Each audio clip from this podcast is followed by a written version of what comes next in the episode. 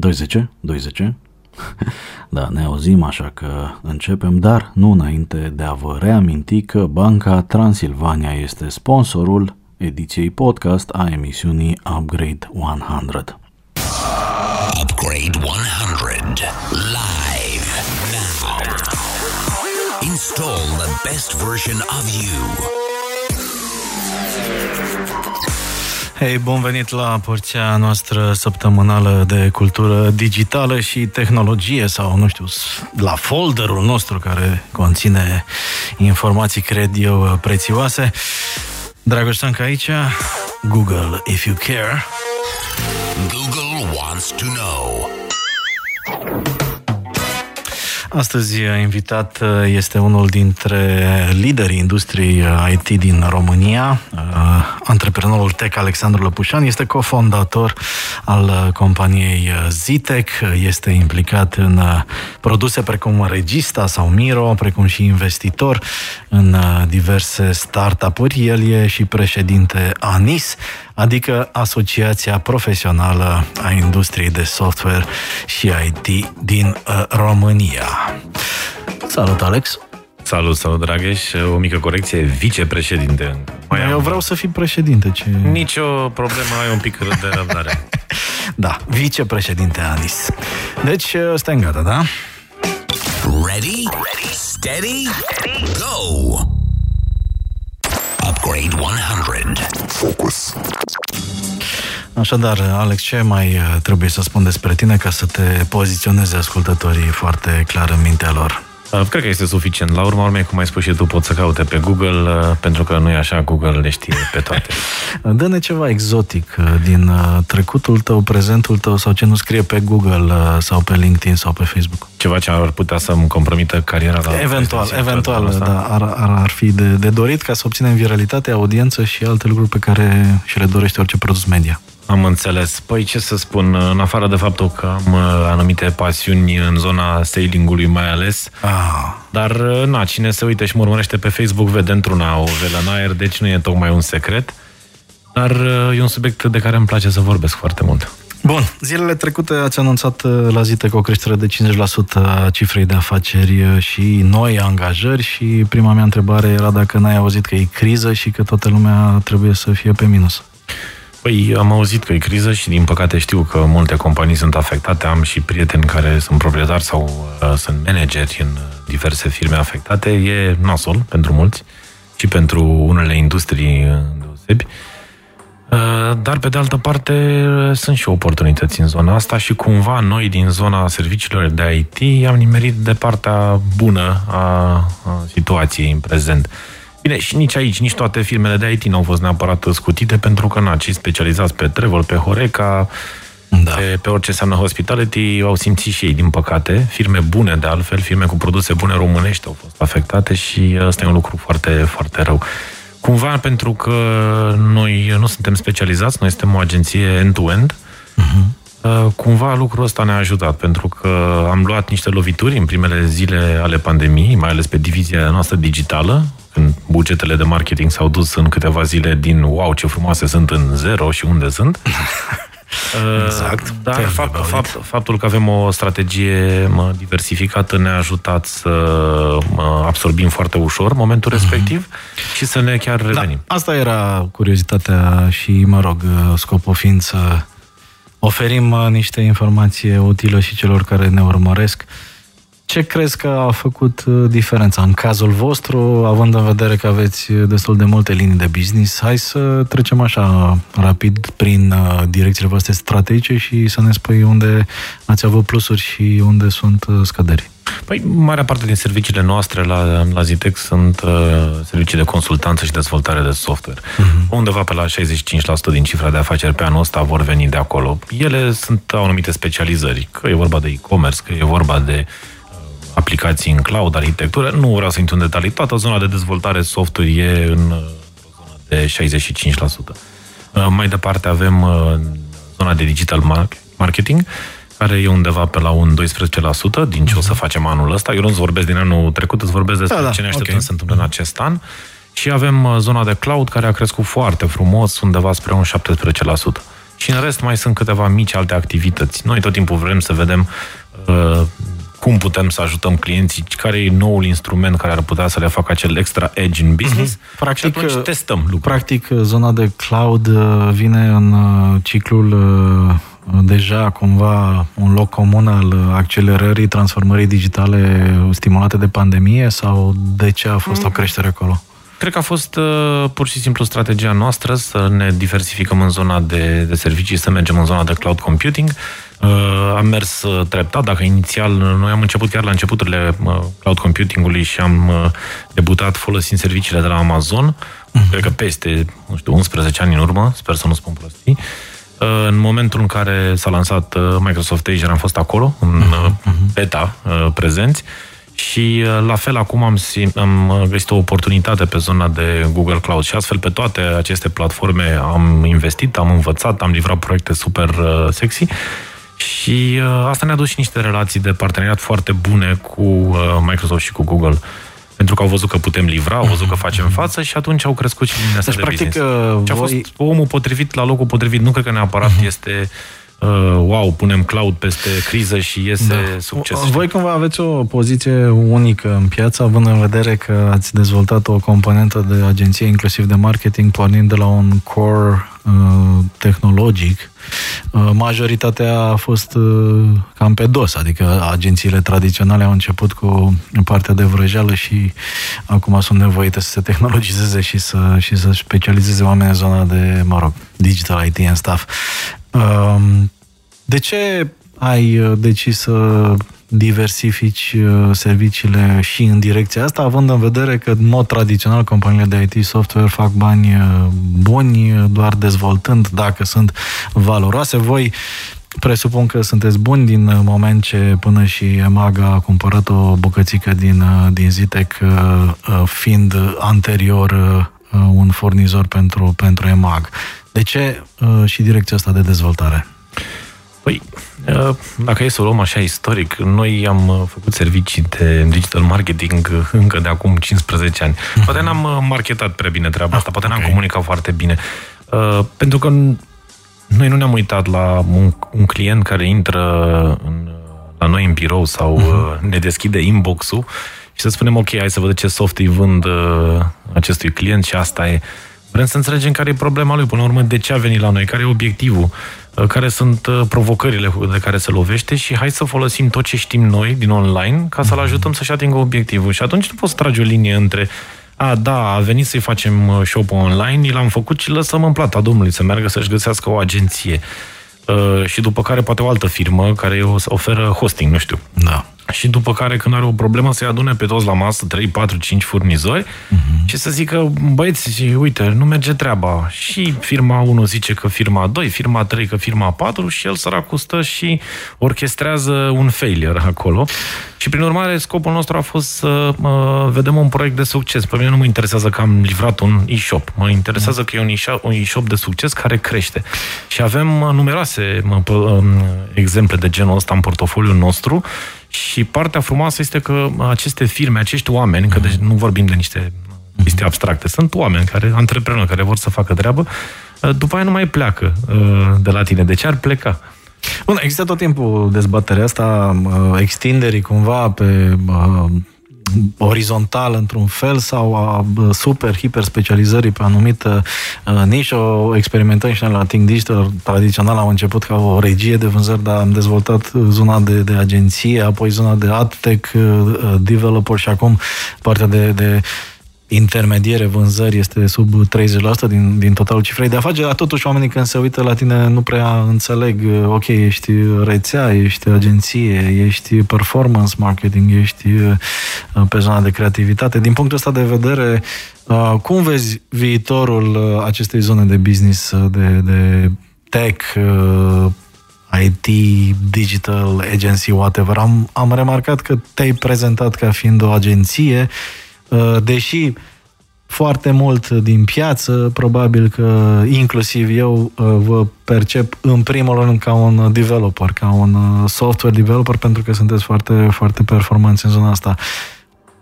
Cum vezi tu viitorul agențiilor în zona asta dominată foarte mult de tehnologie? Ok, ce să spun, eu nu eu n-am folosit cuvântul agenție și nu, nici măcar nu mă identific neapărat ca... O să derulăm, vă rog să derulăm o să, banda. Da, să, la minutul 4, vă rog. Poate am reținut da.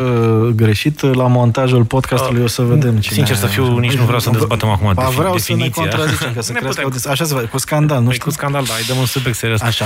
Uh, deci cum definești tu compania asta? De în felul următor, hai să o iau invers. Uh-huh. E normal ca să vezi niște companii mici, nu o să folosesc din nou cuvântul agenție, uh-huh. niște companii mici care sunt bune pentru că au în, în frunte un lider, acel specialist uh-huh. care a zis, mă, eu pot să fac nu știu, ăla face doar e-shop, ăla face da. agenție. Ei sunt foarte buni la treaba asta uh-huh. și strâng o echipă în jurul lor.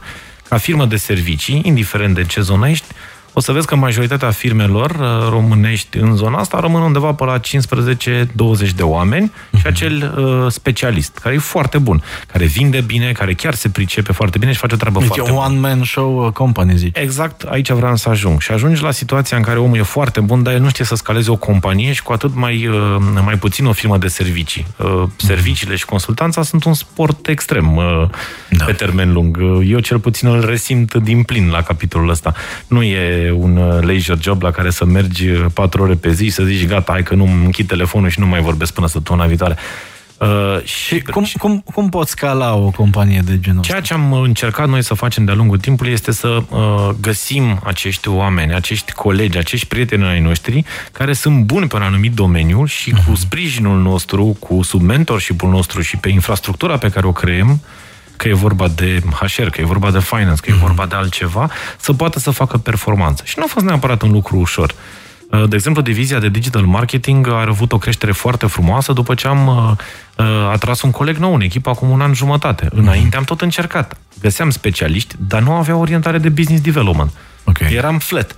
Acum creștem. De ce? Omul potrivit la locul potrivit. E bun, dar nu e același lucru, practic. În loc să ai o companie care depinde de un one-man show, ai mai mulți oameni show, showmen care uh, dezvoltă... Asta este, asta, de asta spun că funcționează, uh, să spunem, mai multe direcții de business uh-huh. sub același acoperiș. Pentru că ne uităm la zona de beneficii, fiecare își implementează procedurile de, eficiente pentru stilul lui de business, okay. beneficiază de know-how și de suportul restului echipei, iar în momentul în care avem proiecte integrate și mai toate proiectele sunt integrate. Că mai toate servesc o felie de cloud, servesc o felie de development, una de consultanță și la sfârșit mai... Toate... Parcă mă aud pe mine vorbind, auziți, dragi colegi din Think Digital care îmi reproșează că facem prea mult. practic, asta e răspunsul. Exact. Alexandru, ai uh, decis să te implici în uh, zona patronală, să spun așa, la NIS, uh, vicepreședinte, deocamdată. Știm că suntem într-un context uh, destul de uh, dificil. La un moment dat, uh, chiar actualul uh, premier spunea că facilitățile pentru industria IT uh, sunt uh, o aberație și așa mai departe. Care e relația dintre industria software din România și stat în acest moment și unde e bine, unde e de aplaudat, unde e de uh, dat bobărnace din punctul tău de vedere? Păi, ce să spun, lucrurile s-au schimbat în ultima vreme. Eu sunt în ANIS uh, de ceva ani. Uh, inițial am fost uh, doar în board și după care am devenit vicepreședinte și acum, iată, la al treilea set de alegeri, am, colegii m-au ales vicepreședinte din nou. Uh, în primul mandat de 2 ani, la noi e de 2 ani uh-huh. extragerea, am stat mai cu minte, erau acolo și uh, oamenii grei din industrie și erau foarte greu când să, să fii sigur pe opiniile tale când uh-huh. erau într-adevăr niște greugeni la masă. Și relațiile respective erau diferite cu statul și reprezentanții mediului politic. Uh-huh. Lucrurile s-au schimbat, între timp am mai învățat și eu cu ce se mănâncă treaba asta. Diplomația. Aș zice că nu. Diplomația, să spunem că nu e punctul meu foarte, dar am învățat un pic uh, cam, cam cum se lucrează în zona asta și aș spune că mm, inclusiv de pe vremea guvernului tehnocrat, când am început într-adevăr un dialog uh, ceva mai normal cu, uh-huh. cu guvernul, după care a fost din nou o mică pauză, uh, aș zice că de, de ceva vreme lucrurile de, sunt într-o zonă bună. Există un dialog, nu un dialog simulat, există interes, există un schimb de opinii nu sunt lucrurile chiar unde ar trebui să fie, există o neîncredere sistemică între funcționarul de la stat și omul din privat. Ăștia doi nu se înțeleg și n-au încredere unul între altul. Unul crede că celălalt a venit să dea șpagă, celălalt crede că îl așteaptă șpagă. Uh, din păcate... E o suspiciune, e o suspiciune sau o așteptare reciproc. Eu aș zice că mai degrabă e suspiciune, pentru că uh-huh. na, vine, vine pe fundamentul unor lucruri nasoale din 89 până nu foarte... Până în prezent, ca să... Hai să... Da, exact. dar, dar acest lucru împiedică, din păcate, uh-huh. un dialog și uh, simt, am simțit foarte rar că există un dialog real, constructiv. Da între cineva care e strict funcționar și cineva care este strict în mediul privat, însă lucruri se întâmplă și în momentul uh-huh. de față comunicăm foarte bine cu ADR-ul, uh-huh. atât cât se poate. Uh, de asemenea, există inițiative uh, în Senat și în Camera Deputaților unde Anisul a fost invitat să dea o opinie. N-am fost neapărat de acord cu forma finală, dar măcar am simțit că am putut să îmbunătățim câteva lucruri acolo. Asta e un lucru care nu s-a întâmplat înainte, uh-huh. când uh, respectivii jucători nu aveau nevoie de uh, părerea industriei private, că ei știau mai bine. Ei uh, discutau la bere ce ce Aș zice că suntem pe un drum bun, dar mai este încă mult, uh, mult de lucru. Bun, uh, există această cutumă, mai ales în, uh, sau această legendă urbană, mai ales în zona privată, că nu poți să faci business sau, mă rog, nu poți să faci proiecte cu statul decât dacă dai o șpagă, mai ales în zona de IT, mă, să fim serioși, că avem cazuri foarte celebre și niște oameni care au trecut și pe la pușcărie, alții care n-au ajuns acolo. Păi, acum ce să spun? Mersi. Pe, pe de altă parte pot să spun că... Din uite, alte părți, dar în, în cazul se poate, face, cumva... se poate face business cu statul fără alte matrapazlecuri. Voi ați dezvoltat și regista care, vrând nevrând, este un produs care se adresează mai ales in, instituțiilor publice. Povestește puțin, unul, dacă se poate, Bine, acum nu să zici că nu se poate, că ar fi autodenunț. N-ai da, să știi, n-ai să știi. Pune întrebarea mă rog, și să vedem. Întrebarea este, vi s-a cerut vreodată șpagă ca să implementați uh, software-ul Regista pe la vreo instituție publică? Uh, să știi că am avut uh, relație cu zona asta neplăcută, care cineva să solicite sau să-ți dea mm. așa, de înțeles. A, de înțeles că ar fi bine, dar ai fi surprins. Eu m-am întâlnit cu ea în mediul privat. Mm-hmm. Și nu de alta, și în industria asta a advertising-ului este destul de frecventă. Da? Adică m-aș uita un pic la unii directori de marketing la ce vile și mașini au și salariul lor. Aș face un calcul.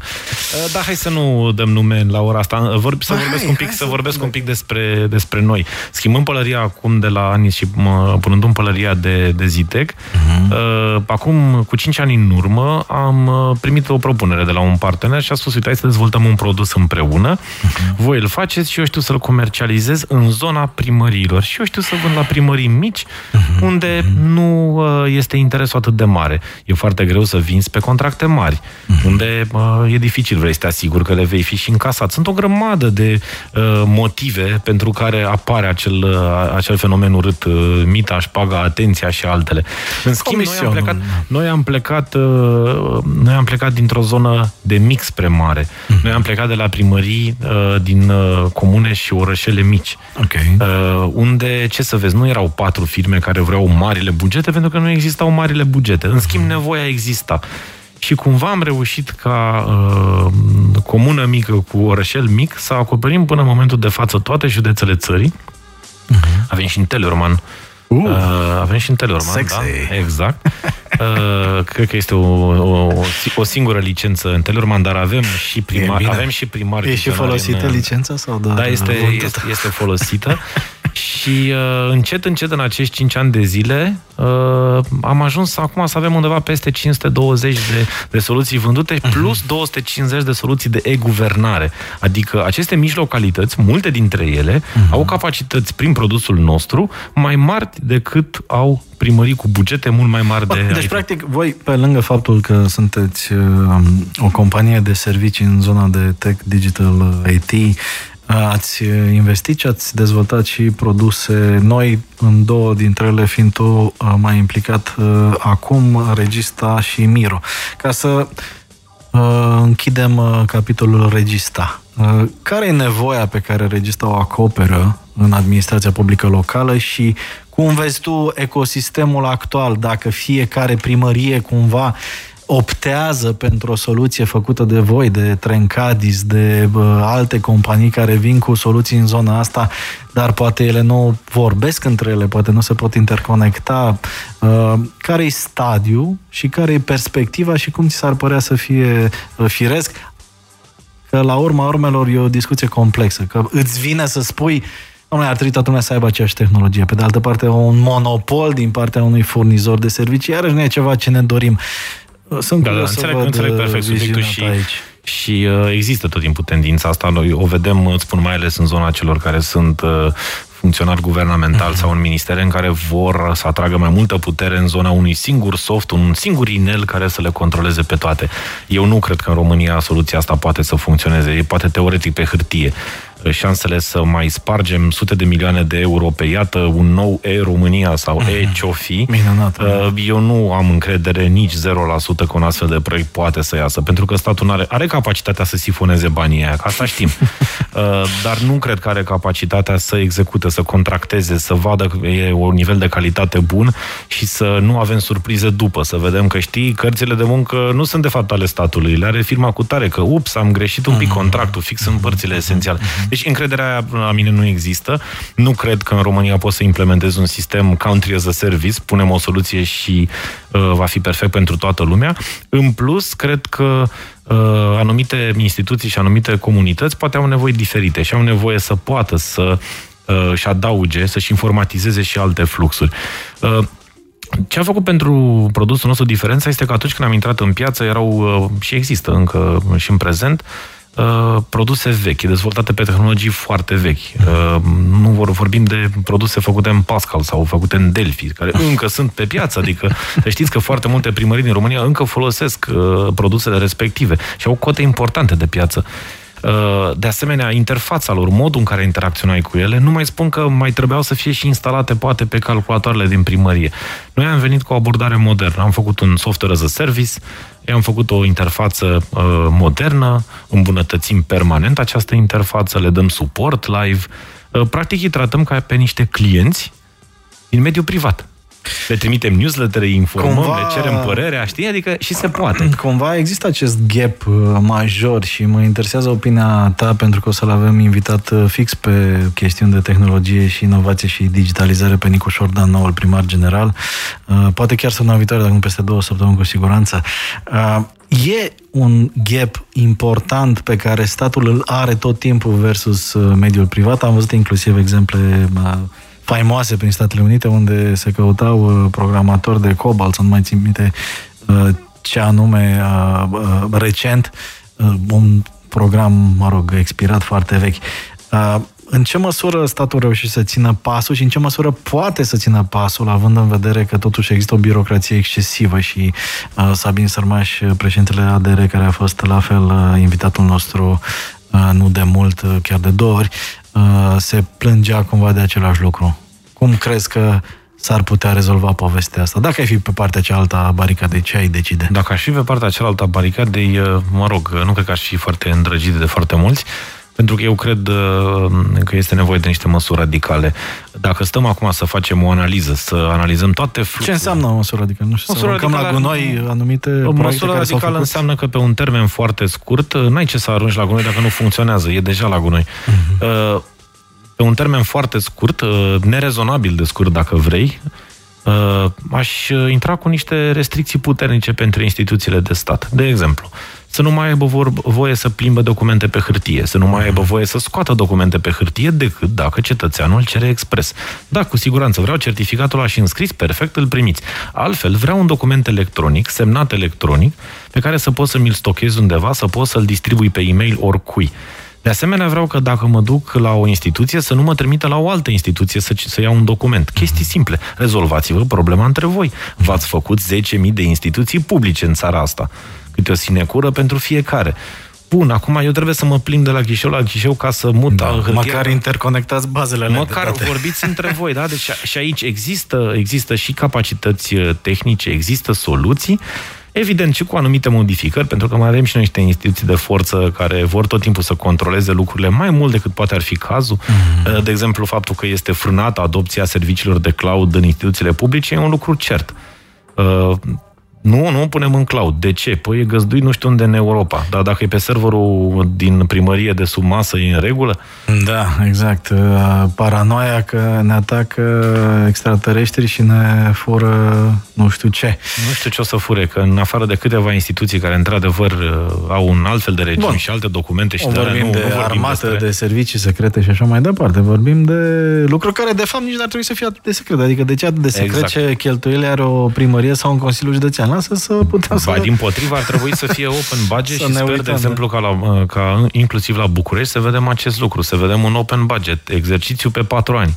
Să ne obișnuim un pic cu asta și poate după aia o să ne intre în reflex, să întrebăm pe ce s-au dus banii. Da, le recomand celor care ne ascultă Upgrade 100 Live, episoadele 50 și 52 sunt dedicate subiectului digitalizării administrației publice uh, și puteți să înțelegeți mai bine care sunt provocările acolo de la oameni foarte avizați în domeniu. Uh, Hai să vorbim despre Miro. E un proiect foarte interesant. Practic ați intrat în competiție cu, cu playeri uh, internaționali uh, importanți, nu știu, Monday.com, uh, Trello, alții care încearcă să țină la un loc angajați și clienți și așa mai departe într-un singur loc. Facebook at Work e iarăși un competitor cumva. De ce și cum merge?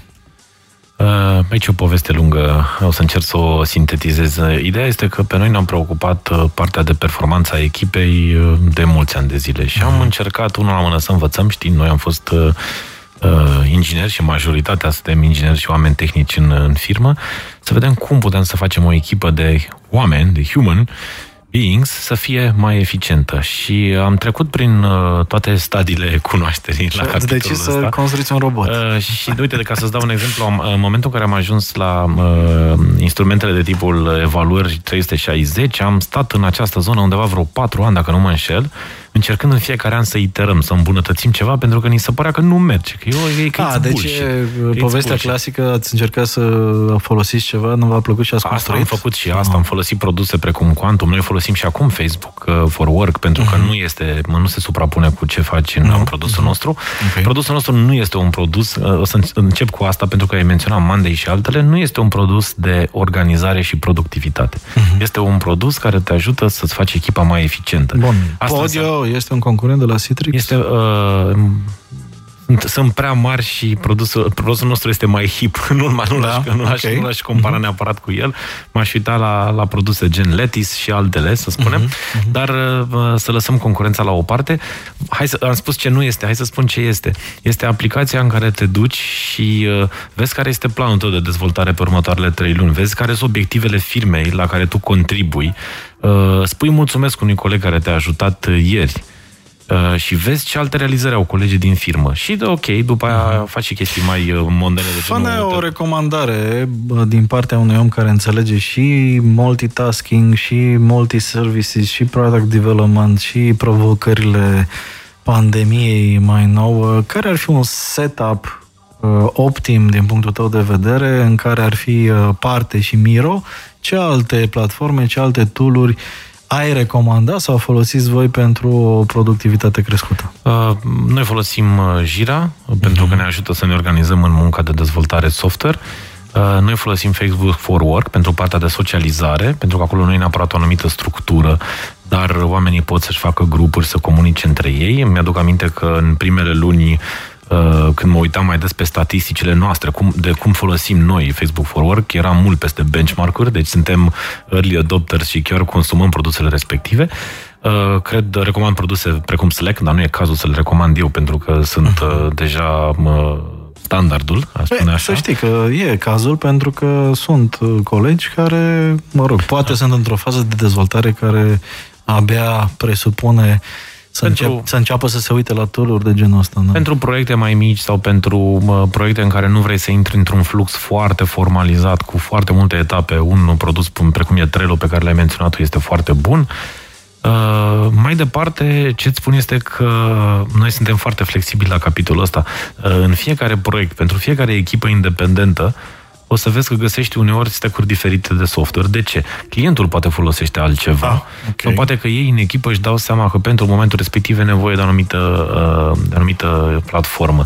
Uh, asta este sistemul în care noi credem, nu one size fits all, mm-hmm. ci hai să vedem care sunt instrumentele cele mai bune pentru tine, echipa ta, ca să livrezi deci, și evident care, care e numitorul Inclusiv la nivel de echipă sau departament exact. au libertatea să-și aleagă alte tooluri, da? Uh-huh. De exemplu, și invers văd lucrul ăsta. Uh, nu trebuie ca neapărat o firmă să adopte în întregime un instrument precum este Miro.io al nostru, ci uh, poate doar o echipă de 10 oameni, pentru că ei vor să aplice aceste concepte în care ei cred că dezvoltarea se întâmplă un pic altfel, nu niște evaluări anuale în care toată lumea dă bine uh-huh. sau foarte bine și la sfârșit te uiți la niște topuri, vezi niște oameni cu niște procente lângă și zici, mi-am făcut evaluarea echipei. Bun, dacă aș fi un potențial client și ne-am nimerit în lift împreună și aș avea deja și Podio, aș avea și Trello, aș avea și whatever, de ce aș activa Miro?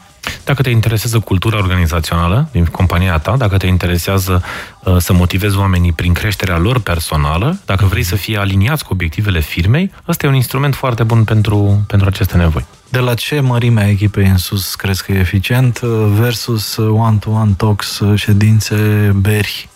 Ideea e în felul următor. Software-ul nu rezolvă el în sine o problemă. Dacă echipa respectivă nu-l utilizează, dacă cultura ei de fapt este într-o altă zonă, faptul că o să achiziționezi un software nu o să schimbe cu nimic situația. În situația în care uh, însă înțeleg aceste concepte și chiar le aplică, în momentul respectiv poți să vezi beneficii și pentru firme mici, de 10 oameni.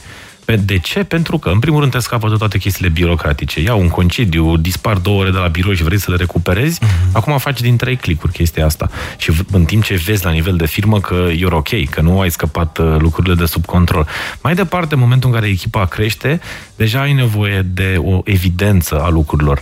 Uh, stai un pic, dar colegul cu tare n-a mai avut de mult o mărire de salar. Tu nu ești un șef bun, nu ești un lider bun dacă tu nu stai cu acest dashboard în fața ta. Bă, stai un pic, uite, omul ăsta n-a primit de 10 luni, de 12 luni, de 3 ani numere de salar. I have to do something. Uh-huh. Ei, ce faci? Faci un Excel, probabil. Da, trebuie totdeauna să fie mărire, nu poate să fie și reducere de salar. Ei, nu trebuie, mai ales vorbim despre IT, e un pic cam uh, science fiction să vorbim despre reducere de salariu în, da. în zona de IT. După cum știi, rata de creștere a salariilor este de undeva între 8 și 15% pe an. Știu, știu. Da, cunoști, cunoști, da.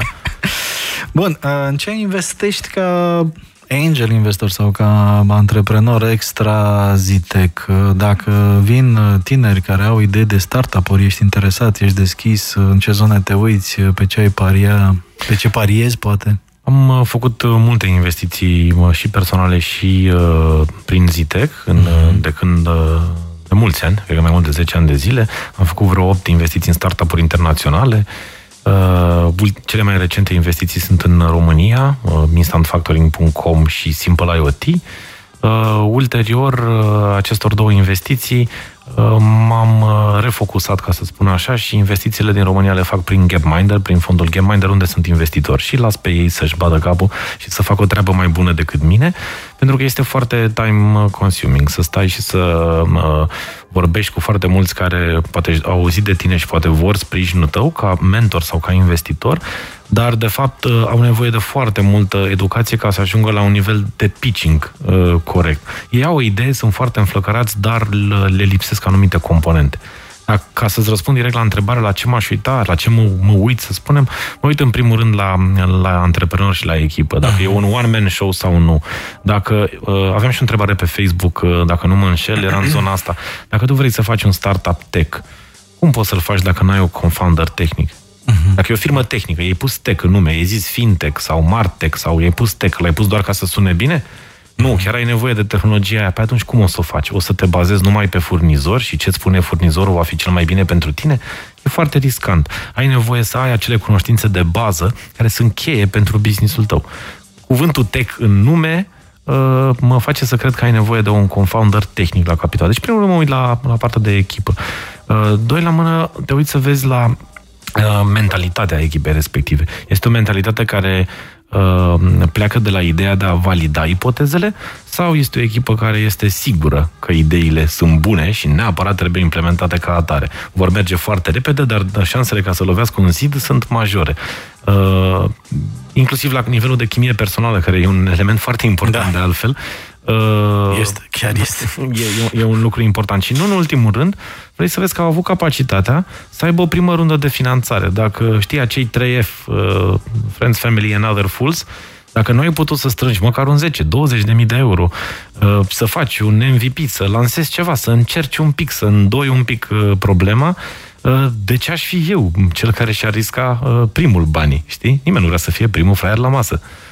Și totuși, pentru startup-urile care vor să decoleze, dar toată lumea le cere să aibă deja o primă rundă de investiții. Ce sfat le-ai dat? De unde poate să facă rost de această primă rundă dacă toată lumea cere deja ca altcineva să fi luat deja un prim risc? Păi dacă nu, ai, nu poți să te angajezi un an, doi și să strângi niște bani, dacă nu poți să convingi pe cei din familia ta să riște pe pielea ta și să-ți dea ăla 2000, ăla 5000, dacă nu poți să ai niște prieteni care să zică, da, mă, am încredere în tine, okay. de ce le cere altora care nu te cunosc să aibă încredere în tine? Ok. Especially, especially if you don't have a track record. Hai să mai vedem ce întreabă lumea. În social media, Doru Panaitescu, am și eu un subiect de discuție pentru voi doi. Cât de importantă este piața de advertising online pentru Zitec și care sunt planurile pe următorii ani pentru companie, cum influențează ADN-ul de companie tech, implicarea echipei de media în consilierea clienților locali pentru uh, cheltuieli în digital, uh, fie că vorbim de bugete locale sau globale.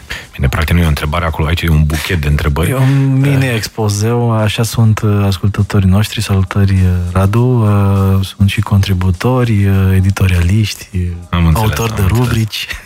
uh, ok, întrebarea e foarte bună, o să încerc să răspund la câteva așa. dintre întrebări acolo. În primul rând, noi credem în această divizie pentru că majoritatea proiectelor online au nevoie să fie puse în valoare prin a atrage lead sau clienți. Uh, dacă pui ceva care este uh, B2C facing, da? deci vrei, vrei să vină omul de pe stradă pe site-ul tău, este foarte important să înțelegi ce înseamnă uzabilitate, un lucru care e foarte pe buzele multora, dar puțin îl și uh, aplică.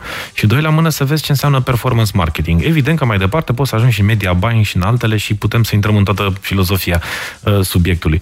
Prin urmare, uh, noi nu ne simțim în, uh, încrezători să facem niște produse în care noi credem și după care să vedem cum cineva, din vari motive, neînțelegere, bugete mici, negociate cu clientul și așa mai departe, uh, dă un fail acolo. Noi vrem să uh, controlăm lucrul ăsta pentru că vrem să avem un proiect de succes succes și clientul, până la urmă, să aibă problema rezolvată. Și sunt vitale lucrurile astea. De asta o să continuăm uh, această abordare a noastră. Vom investi și vom, vom uh, sprijini echipa de digital marketing să crească. În momentul de față, în acest an, după cum spuneam, uh, cred că chiar la început, uh, va fi undeva pe la un 13% din, din bugetul anului.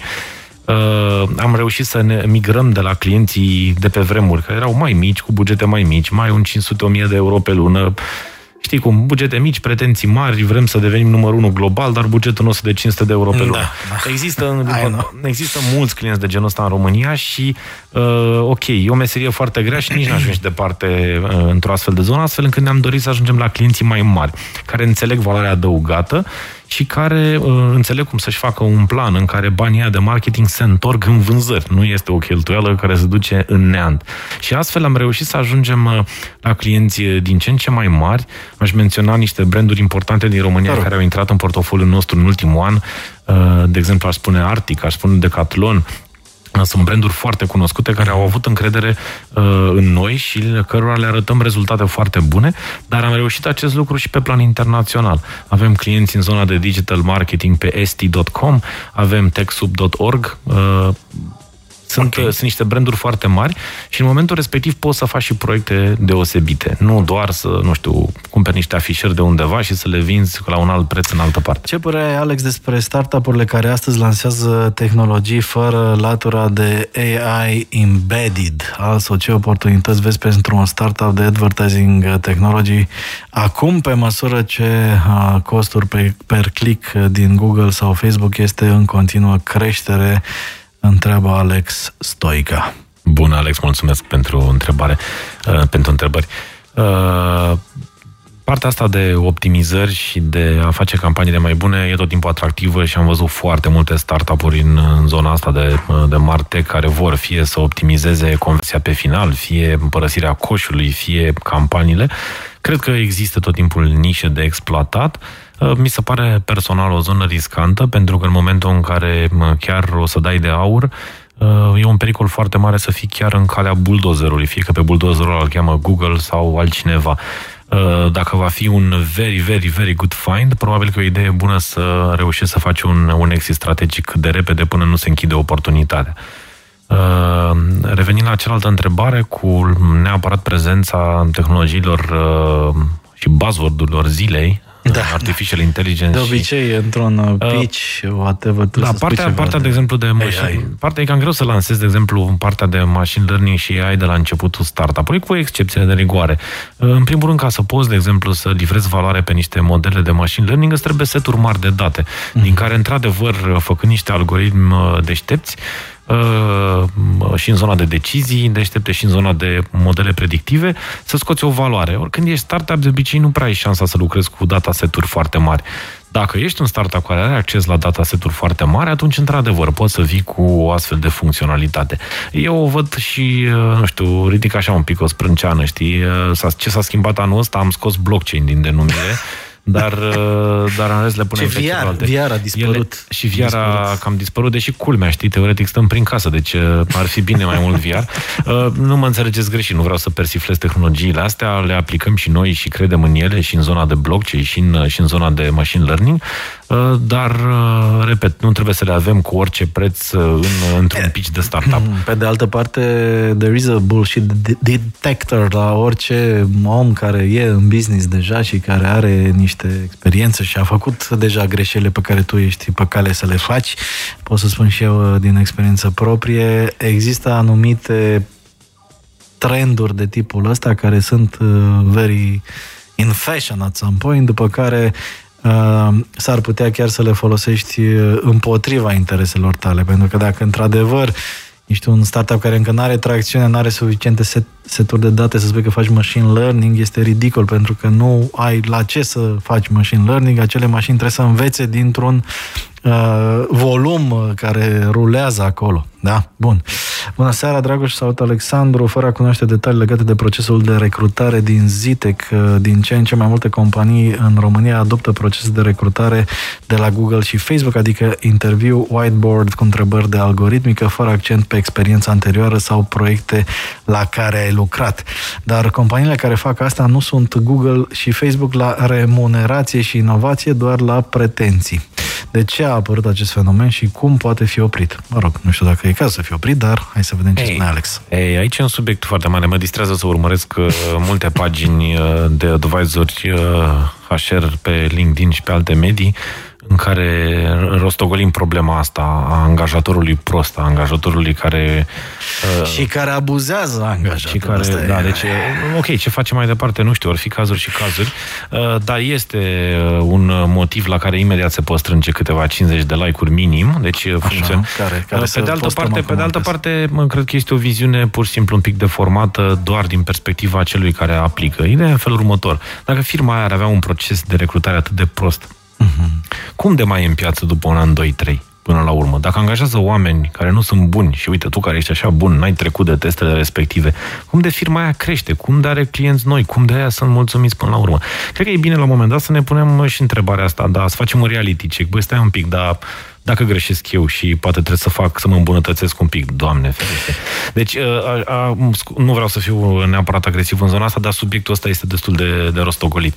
Uh, revenind la procesul nostru de recrutare, la noi e un pic mai rău, știi? La noi nu te excludem pentru că n-ai știut uh, algoritmul cu tare pe un whiteboard.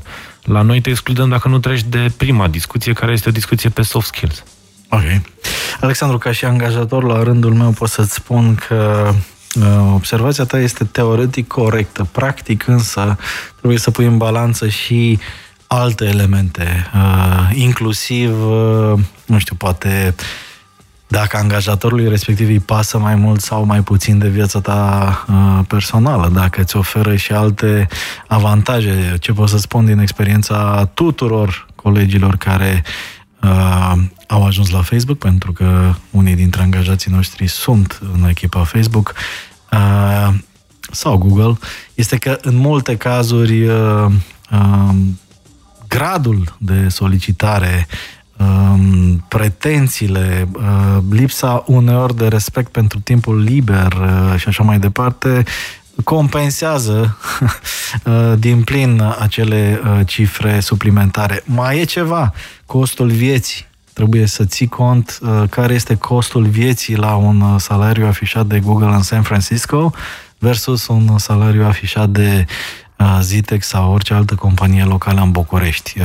Sunt și alți indicatori la care este important uh, să vă uitați. Și dacă îmi permiți, uh, măi, da, e o țară liberă și o lume liberă. Nu oprește nimeni pe nimeni să aplice direct la Google în San Francisco. If you're good enough, you're gonna be hired.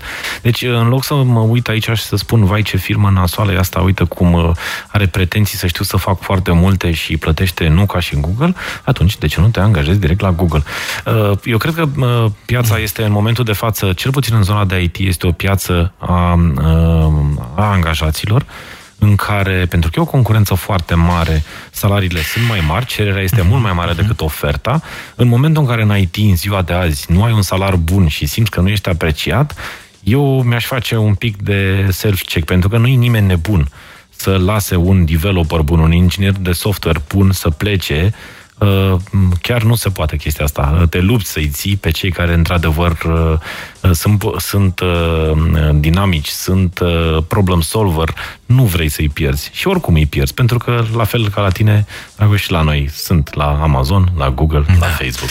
E o școală bună în România, trebuie să recunoaștem și foarte mulți dintre colegii care pleacă din uh, sistem de aici, unde vrând nevrând trebuie să faci mai multe lucruri și trebuie să înțelegi puțin mai multe lucruri pentru că este o piață unde munca pentru un euro este poate de două, trei ori mai intensă decât uh, munca pe un uh, alt euro dintr-o altă, dintr-o altă piață, este și un avantaj pentru că sunt foarte bine pregătiți și chiar dacă se duc uh, la un moment dat foarte specializați, nișați pe o anumită specializare, performează mai bine decât cineva care are doar acea specializare. Cel puțin din experiența mea și din review-urile pe care le primesc de la, de la companii care angajează oameni care au trecut cumva și prin ecosistemul creat de, de noi. Da, dragă, și cumva normal se întâmplă treaba asta. Suntem totuși în capătul Europei, în zona de est a Europei. Da.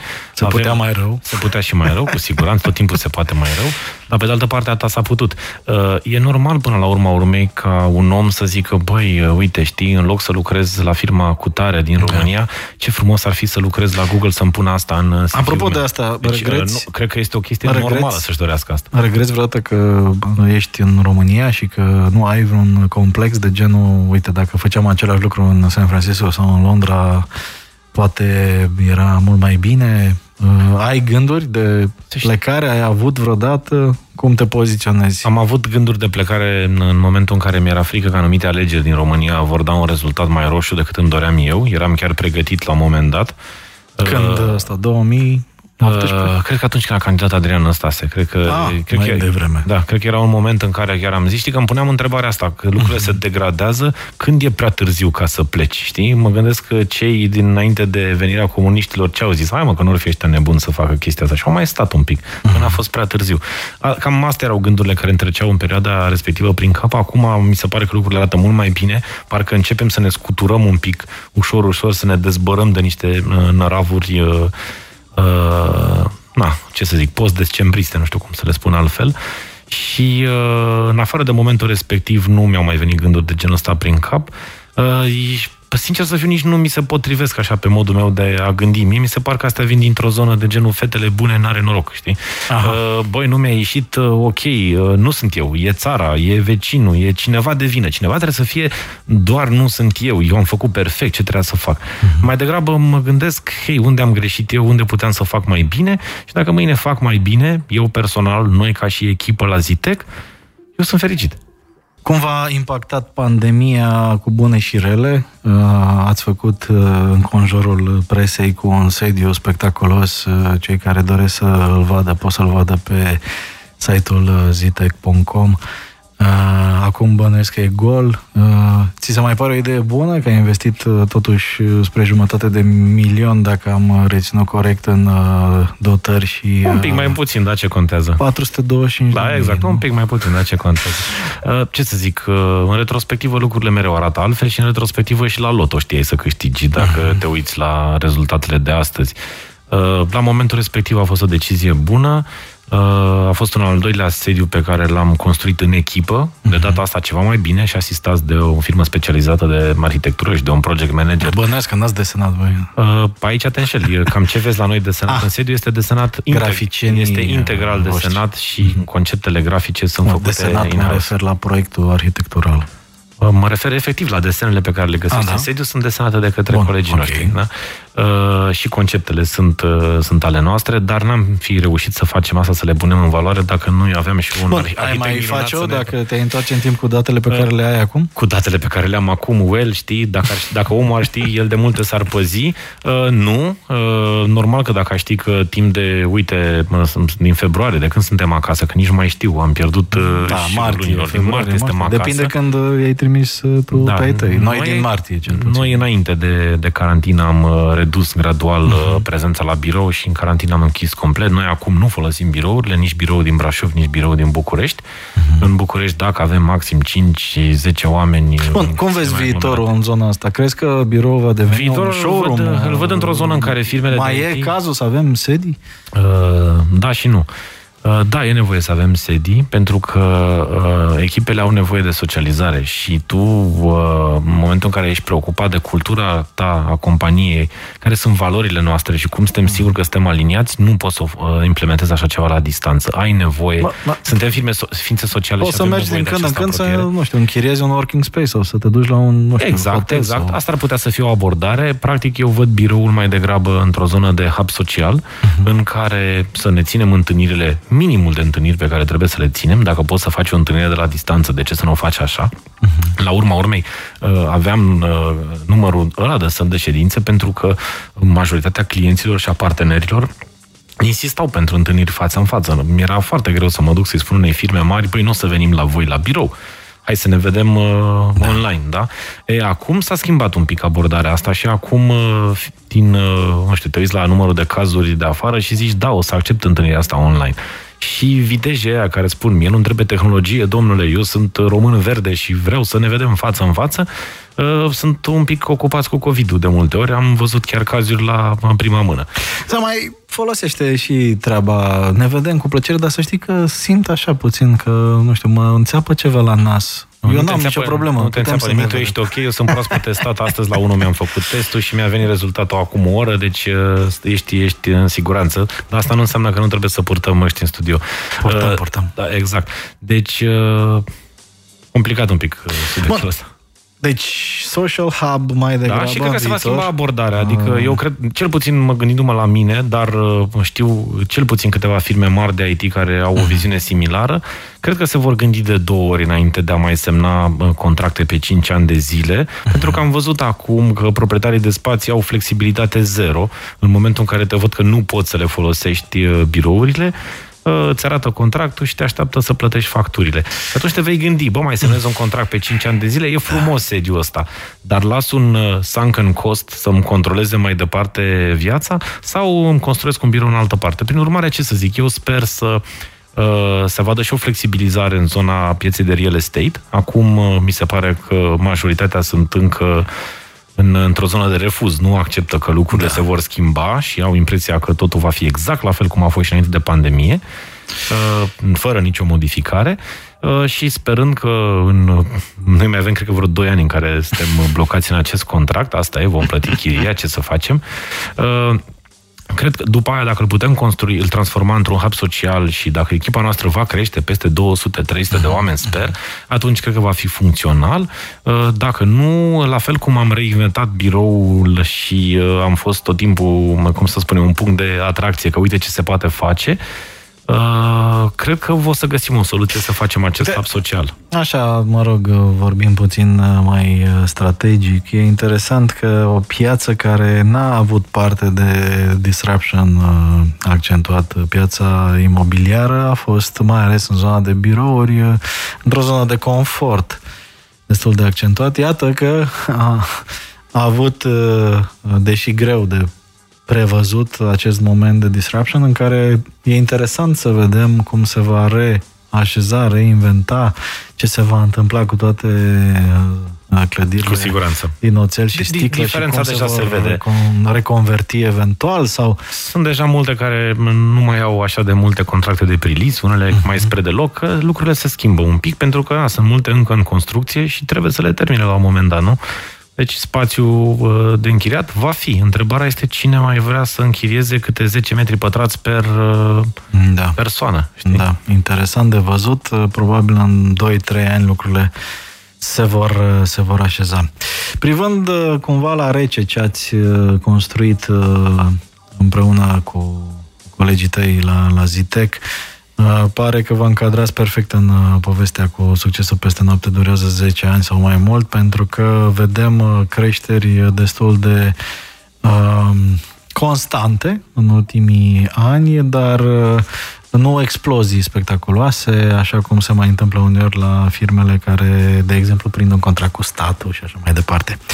Uh, mergeți către 7, zici uh, 10 milioane de euro, poate uh, turnover uh, în viitor, totuși cu un profit uh, care uh, rămâne uh, destul de constant, uh, ceea ce, în ceea ce privește cifrele pe care le vedem. Um, Văd chiar că s-a erodat cumva profitul vostru de pe la uh, 5 600 de mii de euro pe an, acum uh, 4-5 ani, spre 150, uh, 200. Întrebarea e, s-a erodat pentru că ați investit foarte mult, s-a erodat pentru că au crescut uh, costurile fixe și a trebuit să, nu știu, plătiți mai bine oamenii uh, și alte lucruri sau de ce evoluția asta destul de constant crescătoare, dar cu un profit constant uh, uh, uh, cumva uh, nu atât de spectaculos crescut? Păi, pentru că nu ne-am propus acest lucru. Uh, și da, răspunsul este, să spunem, cel pe care tu l-ai sugerat. E vorba de investițiile pe care noi le facem. Ca să-ți dau un exemplu, în cele două produse, uh, Miro.io și Regista, în ultimii trei ani de zile am investit undeva la 2 milioane de euro. Ok. Uh, în momentul în care... Bun, deci investiții.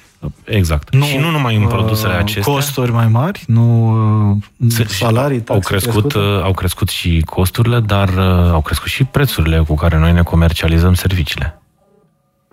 E, e un lucru neplăcut, dar în momentul în care mă, fondul de salarii crește cu 10-15%, trebuie să crește și prețurile.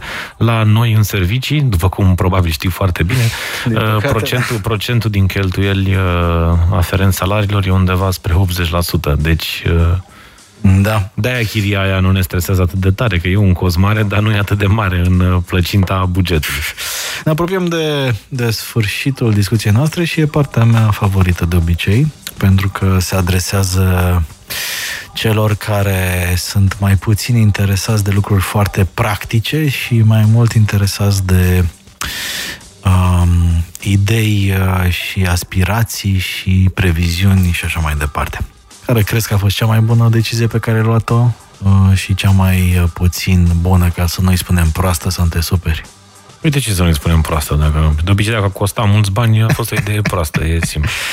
Uh, cred că cea mai bună decizie a fost faptul că, mă, deși n-am avut un plan de business, deși n-am avut un plan de business development, deși n-am avut uh, mare lucru, uh-huh. uh, m-am hotărât în 2003 împreună cu doi prieteni să deschidem uh, Zitec. A fost așa un uh, leap of faith.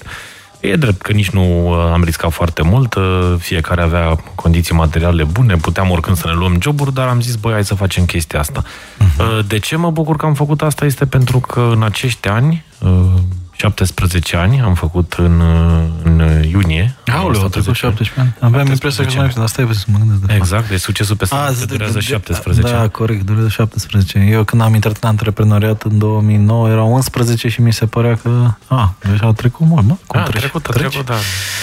da. E, deci asta, asta cred că e o decizie bună pentru că uh, m, trec, trecând prin uh, toate tranzițiile astea ale companiei crescând, uh-huh. a trebuit să învăț foarte multe lucruri. De la finance, uh, de la, uh, uh, de la partea de HR, de la partea de cultură, de, de branding, toate, nu le știam. Am Da, făcut din prima ați avut uh, treaba asta, să facem o companie de software, whatever, sau a venit pe parcurs, ați început? Nu, asta a fost, asta a fost din planul de la start, da? început. Da, Ok. asta a fost uh, planul. You Bun, bring, asta you e- bring us money, we bring you Zitec. Ăsta a fost planul. Adică, Ok. da? Deci, uh, cea mai bună că Asta a ai fost cea mai început bună. Zitec. Uh, Și cea mai uh, Cea proastă? mai, cea mai proastă, au fost mai multe proaste, dar cea care, să spunem, ne-a usturat cel mai tare a fost când am continuat să susținem uh, un client, uh-huh. uh, deși era în offside complet și trebuia să încasăm foarte mulți bani de acolo și l-am susținut și l-am susținut și l-am susținut. Uh, în loc să mergem să ne colectăm banii, ceea ce am fi putut să facem. Gen în instanță sau așa? Gen în vari motive. Am fost tot timpul suportiv cu clienții și, și n-am știut să... N-am luat o țeapă, am luat o țeapă prin faptul că am pierdut banii. De exemplu, uh, nu, și nu o să-i mai încasăm uh, niciodată. Este vorba, de exemplu, de falimentul firmei Paravion, unde noi am pierdut peste 300.000 de euro. Ah. De ce? Pentru că am ales ca atunci când au avut dificultăți să-i susținem în continuare. Așa suntem mm-hmm. noi, poate prea prietenoși. Uh, tot prietenos suntem în continuare și tot, uh, tot probabil că am avea tendința să mergem într-o zonă de expunere mai mare, dar eu zic că ne-am învățat lecția acum și a fost foarte frustrant pentru că am simțit cumva că S-a au... abuzat de da, exact, bunăvoința voastră. Știm cu siguranță că s-a abuzat și de asta credem că a fost o decizie proastă. Etica etica în, în business este foarte adesea și știu ce vorbesc, uh, o piedică în calea dezvoltării, uh, mai ales în România. Uh, Dar mai degrabă, și... renunț la, mai degrabă am renunțat și renunț la cei 300 de mii și mai renunț și la 300 de mii, dar nu o să renunț la partea de etică. Asta spun, e foarte rar, din păcate, și constat că se ridică sprâncene foarte des când uh, invoci, uh, știi, motive etice. Sigur, uh, nu suntem puritani, nu vorbesc de etică de genul, nu știu, nu facem advertising dacă este companie de videochat sau... Nu, vorbesc de etică de tipul ai putea avea acest contract tu sau ar putea avea acest contract uh, Xulescu, dar uh, ce mă face pe mine să ți-l dau ție, da? Adică lucruri de tipul uh, solicitări de foloase necuvenite sau um, nu știu, conflicte etice de tipul vrem să facem o campanie negativă la adresa unei persoane. Da? Din păcate vedem din ce în ce mai mult și un lucru care nu e discutat deloc în spațiu public, poate o să-l atac la un moment dat. Uh, instrumentele de advertising uh, democratizate și la îndemâna oricui au început să fie folosite inclusiv pentru atacuri la persoană. Se pot uh, seta, de exemplu, campanii care să vizeze anumite persoane și la o căutare pe Google să vezi toate bazaconile despre persoana respectivă, adevărate sau de cele mai multe. Avem exemplu clasic cu Miserably Failure, știi? Dacă ți aduce da. aminte de el. Ei bine, toate lucrurile astea implică un layer etic pe care când îl aduci în discuție uneori oamenii se uită la tine ca la un neadaptat. Știi? Eu sper totuși că uh, lucrul ăsta se va uh, sau va deveni cumva standard într-o lume pe care ne-o dorim. E că ești un pic idealist la capitolul ăsta. Sunt Ceva oameni care sunt bună. motivați de, par- de partea asta etică, sunt da. oameni care sunt modifi- modi- uh, motivați doar de bani da. uh, și procentul lor va fi la fel totdeauna. Cum vezi viitorul unei companii de tip Zitec într-un orizont de timp uh, predictibil, care e cumva un scenariu ideal pentru tine? Și legat de asta, când ai de gând să te pensionezi? Uh, hey, subiectul ăsta cu pensia e interesantă. Nu prea, nu știu, mi se pare conceptul de pensie și aluzia la pensie este cumva depășit complet în momentul de față. Uh, Uh, eu cred că am depășit de mult modelul în care până la o vârstă învățăm, până la o vârstă muncim și asta este viața noastră trasată ca atare. Eu m-aș bucura să pot să învăț uh, în fiecare lună, în fiecare an câte ceva și asta îmi doresc în primul rând. Uh, și la fel nu prea mă văd la un moment dat oprindu-mă și, nu știu, admirând doar apusul de pe o plajă undeva din Grecia. Are așa o chestie atractivă. Văd ceva atractiv în planul ăsta, dar nu mă văd uh, făcând asta 100% din timp. Uh, prin urmare, la întrebarea cu pensia nu aș putea să-ți răspund. Am înțeles. M-am, o să, m-a preocupat subiectul. O să preocupat. te transferi în cloud, probabil, da. și o să te reaccesezi și din când în când remontezi într-un AI Bun, deci nu ai de gând, dragi colegi, Dacă o să existe știu că, ăsta, m-ați rugat, ceva. Nu m-ați rugat nu, să întreb să asta. de mine așa ușor, da? Îmi pare rău. Da. Uh, iar Zitecul îl văd uh, în creștere, îl văd uh, cu niște linii de business consolidate, cu echipe foarte bune acolo, cu clienți în și mai multe țări. Acum avem clienți în peste 20 de țări din întreaga lume. Uh, de ca să-ți spun de Miro, avem, uh, încă n-am, n-am rupt încă gardul cu vânzările uh-huh. la Miro, ne, ne punem mari speranțe în campaniile care sunt în această toamnă și în primăvară, dar în momentul de față avem clienți din Australia, Noua Zeelandă, Ecuador, Slovenia. Nu-ți vine să crezi okay. de pe unde sare câte un client Miro și arată într-un mod în care noi nu ne așteptam.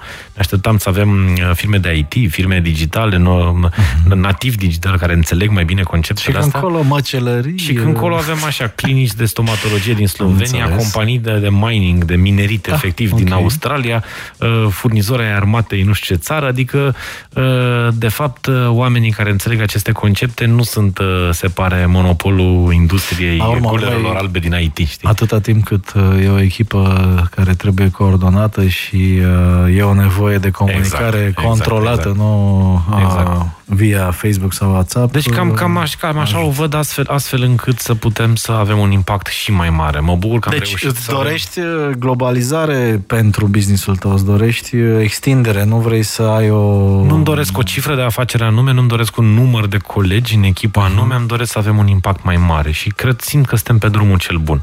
Ok. Uh, care e cel mai bun sfat pe care ți l-ai dat dacă te-ai întoarce în timp în 2010, dar ai ști ce știi acum? 2010? Uh-huh. Mhm. Bai Bitcoin, nu știu cât era Bitcoin în 2010. Bun sfat. Da, asta odată. Uh, bine, dacă era prin zona aia de 30 de cenți, dar nu mai știu exact în ce an a fost. Okay. Deci asta cred că ar fi un prim sfat și după aia poți să ieși la pensie, probabil. Dacă îl cumperi la 30 de cenți și îl vinzi la 17.000, e, e super. E, la pensie poți să ieși oricum, exact, exact. În rest, uh, ce să zic, cred că sunt multe lecții despre uh, răbdare, multe lecții despre cum să uh, formez echipele, cum să, cum să dau feedback oamenilor, cum să am ceva mai multă răbdare. Eu nici acum nu am răbdare, dar credem, am mult mai multă decât aveam când am început pe drumul ăsta. Deci cred că în direcția asta aș încerca să-mi ofer un pic de coaching. Nu e un sfat anume, știi? Uh-huh. Deci ok, aș cumpăra biletul la loto numit Bitcoin, știi? Okay. Aș, așa. Ai așa, Bitcoin de vreo da. 2000 de euro? Exact. Băi, da, și... așa, și stai liniștit. Uh-huh. Uh, ci mai degrabă m-aș ajuta un pic, m-aș, mi-aș accelera un pic creșterea, pentru că atunci când am deschis uh, Zitec în 2003, nu mai erau nici atâția coach, nu mai erau nici atâtea conferințe de marketing sau antreprenoriat, uh-huh. Încă antreprenor se numea patron prin 2003 uh, și cumva cred că cei care astăzi uh, au curajul să pășească în lumea asta antreprenoriatului, au acces la foarte multe resurse, poate prea multe, poate e o altă problemă, de altfel, da. dar au acces la aceste resurse și, prin urmare, pot să arde etape care mie mi-au luat poate mai mult până le-am învățat pe pielea proprie. Bun. Și apropo de asta, cel mai bun sfat pe care l-ai da altcuiva, uh, unui tânăr antreprenor care poate se gândește în continuare acum să înceapă un business în zona asta de software IT, you name it, tech. Sfatul pe care l-aș da eu ar fi să nu dea sfaturi altuia. Mm. Sfatul oferit pe gratis este neapreciat și neaplicat.